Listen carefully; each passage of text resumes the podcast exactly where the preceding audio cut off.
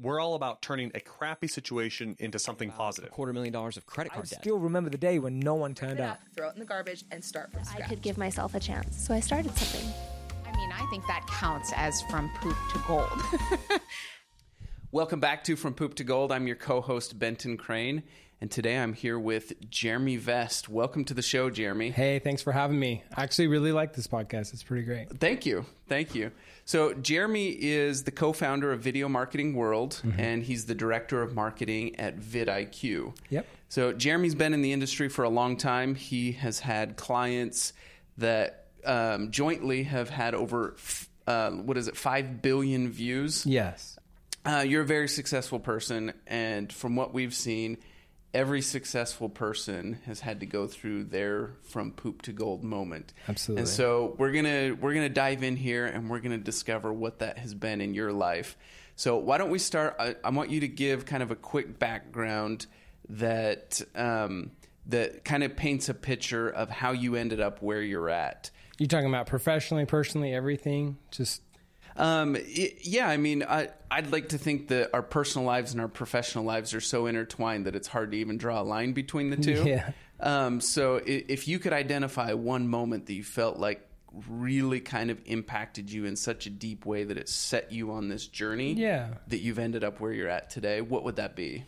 I would say so. When I was 17 years old, my dad actually went to prison for life, and he was, you know, was a great guy, and, and it was just a, a big shock to the whole family. So we're just like, whoa, this is crazy. So That's heavy. yeah, it's pretty deep for a 17 year old, you know, to, to deal with. So I'll never forget this until the day I die.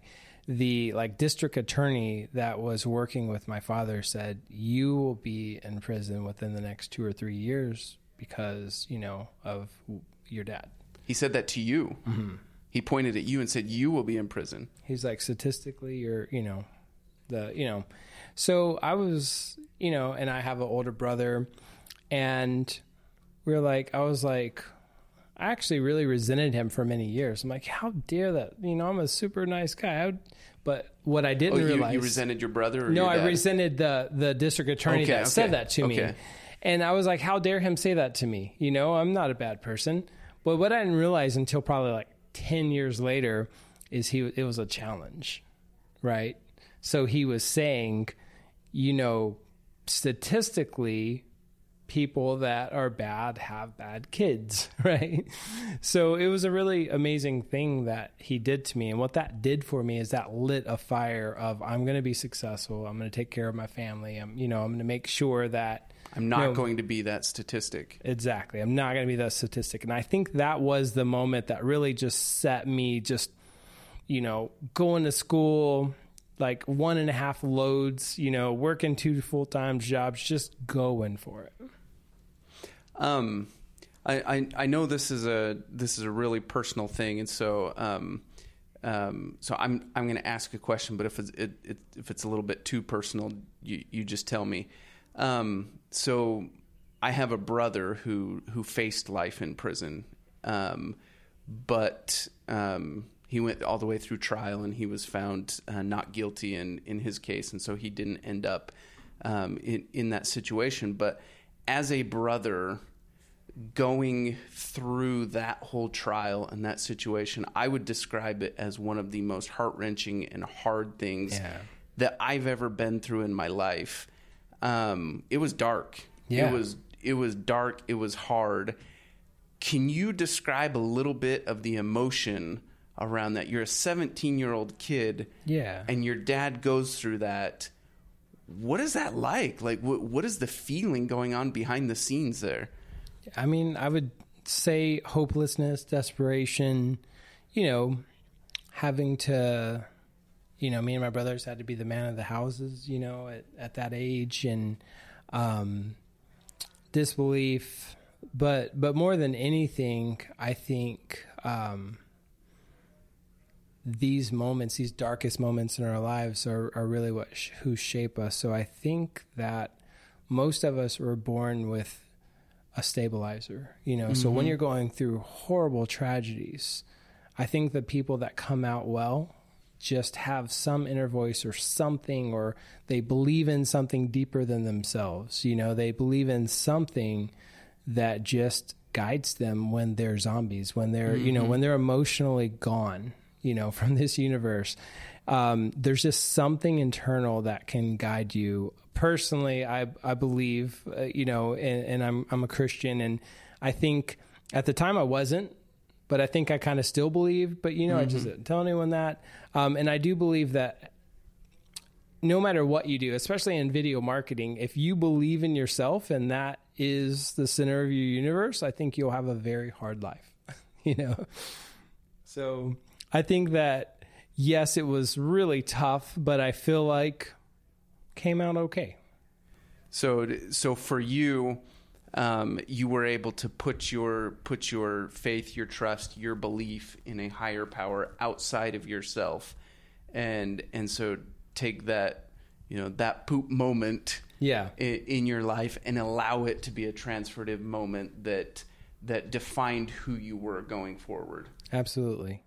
Like I remember, I didn't even have a my first beer until I was 26 because I think I overcorrected for that moment in my life. You know, and um, it was just had to make a success story for myself before I'd let myself even go to a party or any you know anything like that. It was it was focus, and that moment was the reason. So that comment that the district attorney made to you, first off, that's a jerky comment to make, and I want to I want to punch that guy in the nose. Um, but it, it ended up being a big motivate motivator for you, did. and it's clear that you've proven him wrong. Like you you are you're a very successful person, and you've driven a ton of success for for the people around you. Um, so so talk us through what life looks like now. That's interesting. What life looks like now. I would say um, everyone says that is successful always says this, and everyone that is underneath or above them is in disbelief. But no matter where you are in life, life is going to get you, right? so I have two beautiful daughters, you know, really successful, live here in, in northern, uh, North Dallas, Texas. And it's, it's a great life. You know, we have good schools and my kids go to school and have a great wife. And, and, you know, from the surface, definitely everything's going well. Being an entrepreneur and in entrepreneurial businesses, there's a lot of ups and downs. You know, one month it could be tons of money. The next month can be a little bit of money. Um, so there's always challenges, but all in all, I would say that the just the core belief of I'm doing something for a higher power is still there. I mean, mm-hmm. I, I help basically motivate and teach creators how to spread their messages, and that's what keeps me going. And that's kind of just what I believe in, and and I think it's it's cool. It's there's obviously moments in my life to where things are really hard. There's always loss. Everyone, you know, has family members that die and things. There's always crazy stuff that happens. But um I don't It- know. so sometimes I feel like we look around us Yeah. and it appears that everyone else is kind of like prancing through life Absolutely. and and everything is just going great for them but if we're being honest with ourselves everyone is has gone or is going through something that's just painful and just Yeah. so difficult in, in in their lives. And i think realizing that gives us so much more context and empathy in how we interact with people and and just knowing that that life is hard. Life is hard. And you know the most successful people i know they, they're struggling you know if if the money's not the issue there's going to be something else that creeps in it could be marriage it could be a, a brother or it could be something right so i would i would just caution people to judge anyone else ever for any reason you know because you don't mm-hmm. know where where their valley is one cool thing that that i was really proud of is, and I know this sounds weird to be proud of, is after, you know, 17, I started going to college. I was actually really bad at school. I failed out of college seven different times. And then I ended up many, many, many years later graduating with a 3.5 GPA. And then I, I actually start, I teach uh, at SMU, I teach college uh, courses. And um, I just think like that is why my life is awesome now because I can just bend you know, I can just take, you know, I can just take how hard life is and just figure out how to make it better. Mm-hmm. You know, just deal with it. I love it. Th- thank you for sharing a, a, a, window into your background. Let's shift gears a little bit. I want to talk um, specifically about your expertise in the world of video marketing, right? Would you say that you work more on the influencer side of the market, or would you work more on, uh, I guess we could call it the the brand side of the market, the companies who are trying to use video to to sell their goods, right? In the last decade, it's really been a pretty big split. Right now, I, we work with a lot of influencers, but I've worked with a lot of brands, so I'd say it's a pretty even split. Okay, so so let's talk on let's talk on the brand side of it. Mm-hmm. That that's the world that we live in, right? Yeah. At, at, at Harmon Brothers. Um, what trends are you uh, are you noticing in in that part of the industry? So just in general, in brands, like what's working good on mm-hmm. video. Yep. Um, I would say, and and people like you and I have known this for a long time, but I think brands are really starting to embrace their own voice um, you know, back like six, seven years ago when I would do YouTube strategies for a big beauty company, for example, they'd be like, why does this 14 year old have a billion views and we have like a hundred thousand and we're like a billion dollar company and that's just a kid in Idaho, you yeah. know?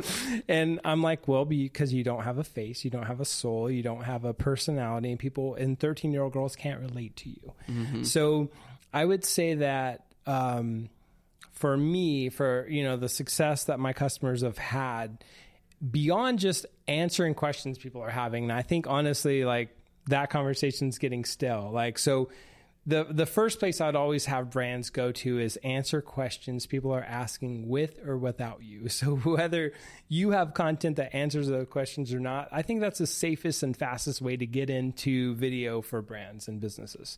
Beyond that, I think the the next like 2020 version of video marketing should be having a soul like actually having a, a, heartbeat on the world and and actually having a message.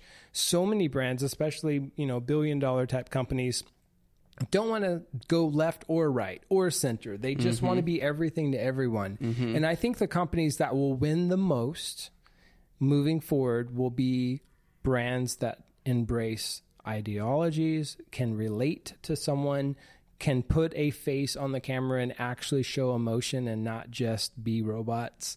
So, you know, I and I think obviously the Harmon Brothers has always done a good job with emotional engagement. You guys have a great formula. You know, what's the problem? You know, what's the the solution? All mm-hmm. all the mm-hmm. ways you guys break it all down. It's really really brilliant, but it's all based on emotion. Every single one of the things you guys do in your commercials is based on emotion. Yeah, that Thank you. It's um, it, it's interesting because so oftentimes I'll, I'll, use the example of Nike and Under Armour. Mm-hmm. I've seen print ads from Nike that just have like a generic runner, just right. you know, some runner running in this beautiful scenery, and then it has the Nike check and, and just do it right. And and you could look at that and say, hey, just remove that Nike logo and swap the shoes out for some Adidas shoes and throw in the Adidas logo, and it still works. Yeah, it's all the same philosophy, basically. Yeah, yeah, and um, and and like that type of advertising. I imagine, yeah, probably Nike and Adidas can get away with some of that because they're such big and well known yeah. brands. But for all the rest of us, that's just too generic, too impersonal, and it's not what's going to to put our message into the minds and memories of people. And so you contrast that example with when Nike puts LeBron on an ad or Under Armour puts Steph Curry on an ad, you can no longer swap those logos out because now there is a face a personality right. behind the brand. Absolutely. And and so I, I 100% agree with you that every brand needs to be thinking about um, brand characters, um, brand voice, uh, brand messaging in such a way that, like you said, there's soul behind it. There, yeah. there's there's meaning there. Because I mean, you know, when we were kids, TV was just sold to us like we we didn't have a choice. Now, you know, my children they don't even turn on their 60 inch television. They are watching YouTube and Instagram and Snapchat. Um, my oldest Snapchat, not my youngest, and the reason is there's characters and personality behind what they're watching. They care about that. And I just think that fundamentally, most businesses start with this scenario we got to make a video, or we have to make a video to make money. That's kind of like the two things they like start with.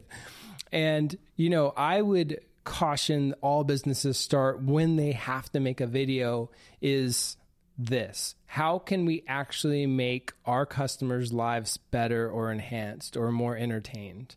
And if you start from that question where you actually care enough about your customers to improve their lives or make them have better entertainment if you start from that question which most companies never will um, then everything else changes from timelines to you know to reports to everything you can still quantify and have RO, positive ROI with that message but I think th- the fundamental what is a video for that businesses ask is wrong I think like they have the wrong mentality most of the time I've ever done consulting for brands Yeah, so it so the tendency is to think very much about immediate ROI. Yeah. You know, I just want to drive those those immediate sales and oftentimes that comes at the expense of saying, well, are we providing value?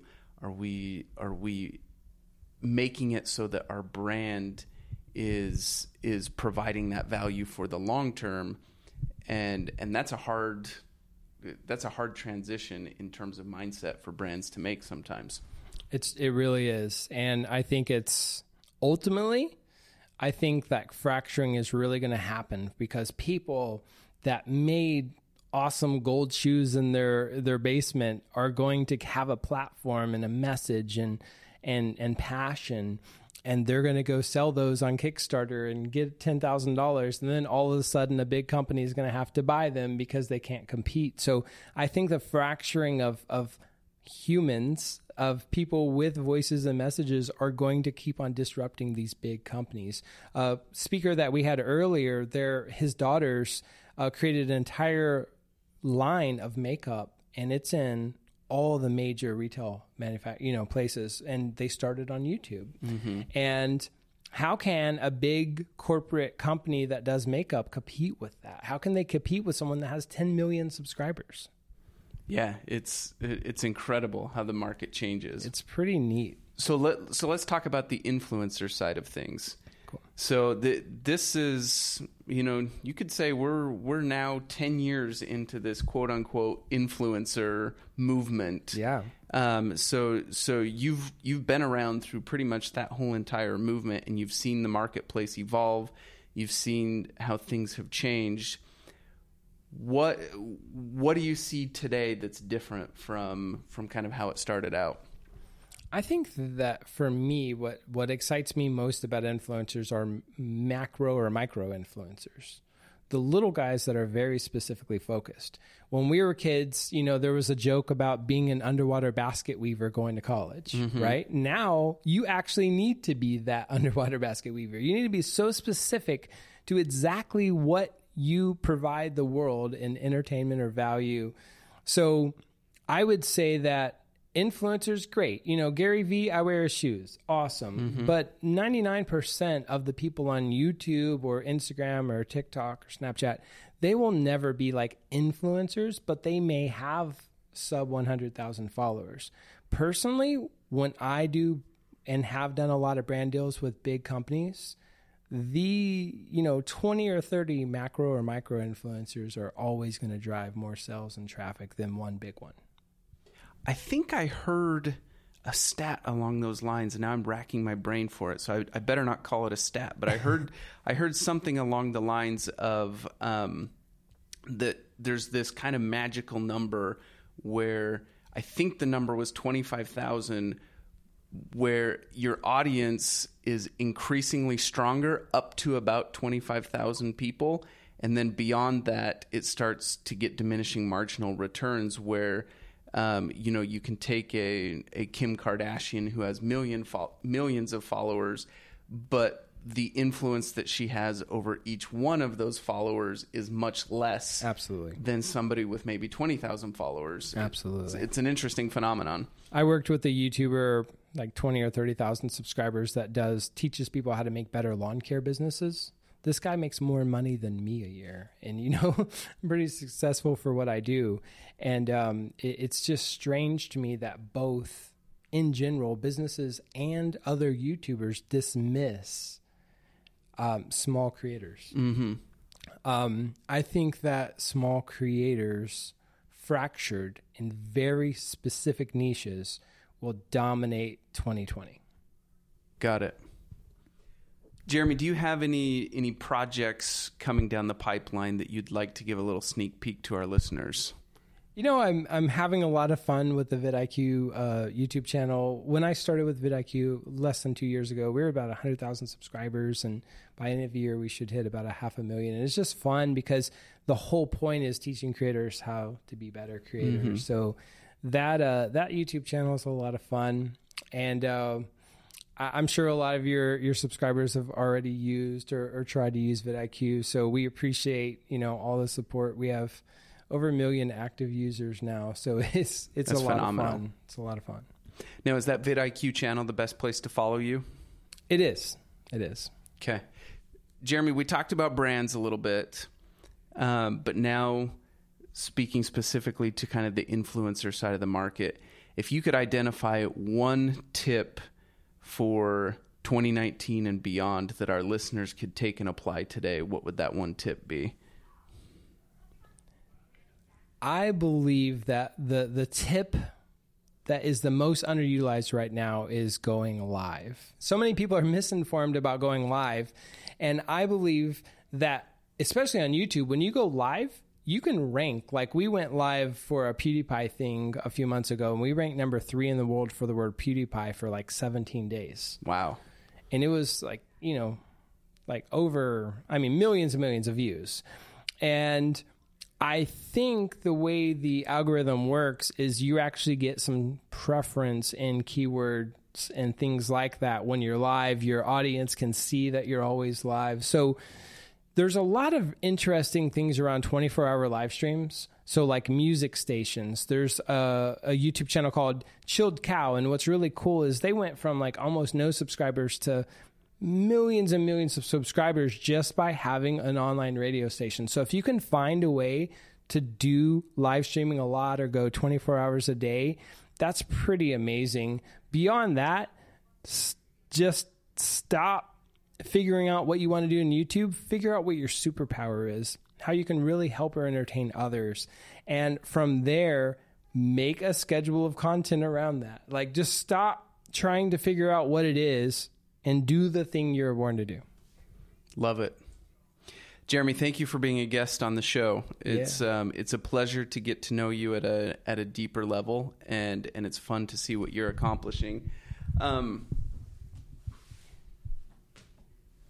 we've got a little gift for you. It's a copy of our book from Poop to Gold. Thank you very much. I appreciate it. Our, our pleasure. And for our listeners, if you haven't already checked out our book, From Poop to Gold, it's a great insight into how we've built our creative culture at Harmon Brothers. So make sure to like, share, and subscribe, and we will see you on the next one.